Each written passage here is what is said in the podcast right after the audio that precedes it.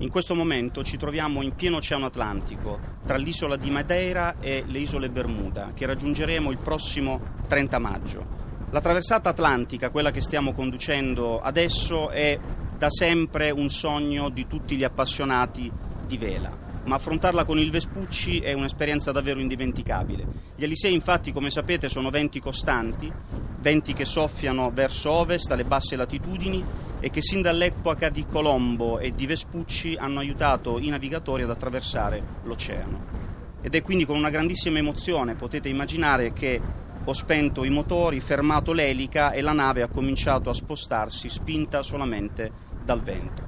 Per fare tutto questo c'è bisogno di un'operazione chiamata posto di manovra generale alla vela. È un momento in cui la nave vive come si viveva a fine Ottocento, come si viveva sui velieri di quell'epoca e quindi vi saluto e vi do appuntamento ai prossimi porti nel nuovo continente, porti che ci vedranno protagonisti di questa grande avventura, di questa entusiasmante campagna di istruzione del 2017 e quindi a nome mio e dell'equipaggio di nave scuola Amerigo Vespucci un grande saluto a tutti gli ascoltatori di Rai Radio 2 Caterpillar e a tutti buon vento.